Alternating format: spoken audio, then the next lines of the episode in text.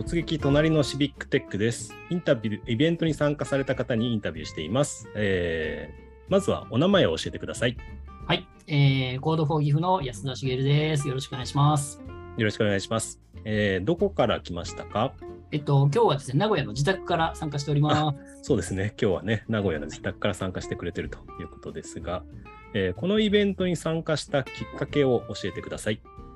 あのーなんか今年ウォッチパーティーということで、あのサミットが動画がなんかいっぱい流れるということなんですけど、まあどれ見ていいか分かんないなと思ってたので、んうんどっかのウォッチパーティーに参加してみようかなということで、まあ、コードフォーギフでやるということだったので、まずこちらに参加しました。なるほど。ウォッチパーティーのね、あの動画を見るのもね、大変だということで参加してくれたと。じゃあ、そんな安田さんですが、どんな動画を見られましたか？今日は一番印象的だったのは、まあ、一番見たかったっていうのもあるんですけど、あのえーシビックテック埼玉さんのあのシニアのあのスマホのあのテクノロジーの関係のやつですね、あの動画がすごく印象的だったですね。うんうんうん。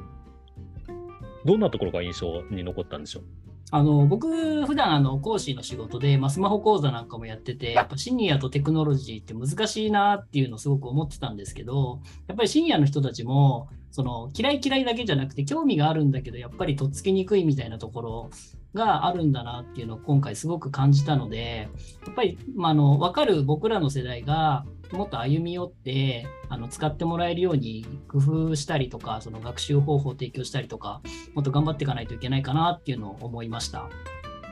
そうですよね。私も一緒に見たんですけど、かなり生の声というかね、なんか家族に相談すると邪険にされるとかね、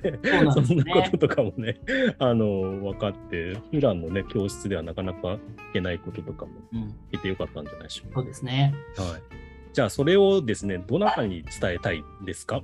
そうですね、まあ、あの一緒にあの講師やっている仲間とかもたくさんいるので、まあ、その人たちとちょっといろいろ話しながらですね、まあ、今までと違うアプローチできないかなっていうのをちょっと考えていきたいなというふうに思います。